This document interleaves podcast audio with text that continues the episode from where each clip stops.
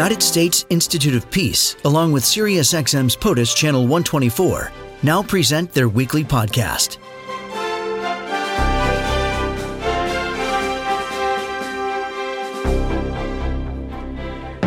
Joining us now is Leanne Erdberg, who is the Director of Countering Violent Extremism, or CVE, at the U.S. Institute of Peace. Twitter handle is at USIP. Leanne, thank you for joining us on POTUS today. Thank you so much for having me this morning. Any sense of how many individuals there are who joined ISIS and by virtue of either their disillusionment with the with the ideology of ISIS or for whatever reason are trying to return home? Give us a sense of the scope of this. The scope of the challenge is still somewhat unknown. We do know that over 40,000 people from over 100 different countries traveled abroad to fight or live with ISIS. Um, we have had indications that over 7,000 people have already returned to home countries, and there are countries such as Kazakhstan and Kosovo um, and countries across the Middle East and North Africa who are returning and repatriating their citizens. But the scale of the problem is still somewhat unknown because of the uh, vast vast amounts of people who have been killed on the battlefield, and so it's not clear exactly if the numbers who left are still going to be the numbers who come home, as well as many of the people from Syria and Iraq where in the conflict is not completely clear how many are going to be returning to their home communities.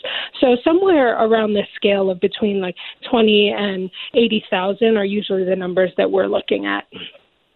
One of the goals, as stated uh, for next week's event, is to discuss the cognitive underpinnings of language and perception in violent radicalization and rehabilitation. Okay, translate us for that. Uh, what is what exactly are you going after?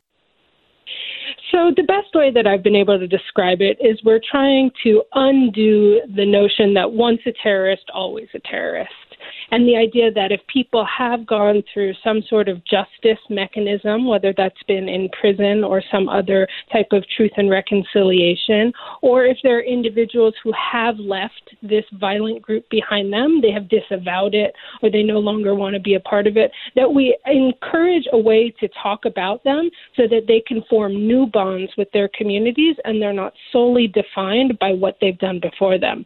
This is pretty similar to the criminal justice system and how we don't want to talk about uh, formerly incarcerated people just as felons, but that they are able to have a new identity that encourages a pro social and positive future for them. So let's talk about obviously, this is different countries where we've seen some of these, and there are not all these ISIS recruits came from one country, but the cultures they will return to are countries and cultures where forgiveness may or may not be the same as it is in the U.S. Give us a sense of how that will determine the future for these individuals, whether they're incarcerated or punished for life as opposed to welcomed back into the society. I think it's a really tricky problem. You put your finger right on it that it's different in every different country and many different sub contexts within a country. The truth is that communities may feel anger toward returning persons. After all, ISIS was a genocidal organization that committed horrible atrocities and violence and the like. And so their communities have every right to feel betrayed by those who left their community to join this organization. But I think that it doesn't mean that there's no way to develop mechanisms for communities to reconcile with people who have returned, that there are ways to provide a sense of justice and closure. And those of us, like at the U.S. Institute of Peace, who work on peace building, know that post conflict reconciliation is possible even in the most genocidal genocidal of cases. Yeah, we, we think about, for example, what happened after the fall of Nazi Germany. Obviously, there were a lot of mainstream, um, uh, you know, a lot of questions about how do you reintegrate people and, and get a society and recognize a society that was complicit in, in what took place there and individuals the same way. So I guess, again, the question of forgiveness and the question of, of uh, I guess, efficacy also come to the fore here. How much does language play in that, and and, and the way it is framed, I guess, is a, is an important part of what you're talking about. I think that's exactly right. I mean, there is a duality in what we're talking about. On the one side, there is retribution and accountability that needs to be there. Kind of do the do the crime, pay the time. And I think that um, communities find trust and security in knowing that those who committed crimes have been held accountable. But there also has to be a restoration element if we're talking about, as you said, the efficacy, the long term ability for communities to be more peaceful and less violent over the long long term. And that's where I think language has a really important role to play. Um, the idea that you know we have neurological and psychological ways in which we understand language, where it's processed, who we can see as being a threat or not a threat to us, and so we're bringing to the stage next week um, social psychologists as well as cognitive and linguistic experts and those uh, who study reconciliation, along with a person who has disengaged from violent extremism, to talk a lot more about both the applied area, what it feels like when you have left violent groups behind you, and how can you reconcile with communities and form new uh, new groups and new ways for your future.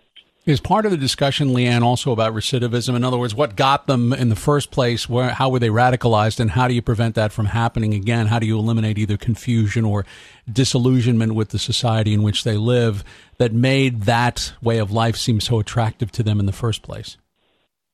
I think that's the hardest part about this. A lot of returning persons are coming back to the very same milieu in which they were initially radicalized to violence, um, particularly those who went to fight with Iraq uh, in Iraq and Syria and are now returning to their home communities. And so, ha- getting the community involved to help generate resilience to the next generation of violent extremism and trying to undo some of the likelihoods of recidivism is incredibly important. I think it's also why we're trying to use the word disengagement. Um, and disengagement means that somebody is um, leaving the, a violent extremist group or refraining from violence. And the idea is that if you can uh, help them um, be much more part of new groups, new community advocacy a- aspects, um, that they will be able to perhaps leave some of their old group identity behind. And Leanne, my understanding is that this event is already signed up. In other words, uh, the event is at capacity, but people will be able to watch this online, usip.org. Is that correct? That is correct. We have found that even in Washington, D.C., in the middle of August, which tends to be a little bit slow, that this event is oversubscribed. I think people, um, policymakers, and practitioners are yearning for new solutions to this complex aspect of the challenge. And so we encourage people to tune in online and live tweet um, questions at us, and we'll be, uh, we'll t- be taking questions online as well. You also have good air conditioning, by the way, which helps in August. So that's always always nice. Although everyone does these days. Leanne, thanks for being here this morning. I really appreciate it. Thank you so much for having me and tackling this important topic. Trick, uh, tricky questions to be answered perhaps next week. Again, how to talk about people disengaging from violent extremism, the power of strategic language. The event taking place next Tuesday, a week from today, at the United States Institute of Peace. As I said, you can go online and stream this usip.org. And the Twitter handle for Leanne and her colleagues is at USIP. This podcast has been brought to you by the United States Institute of Peace and SiriusXM's POTUS, Channel 124.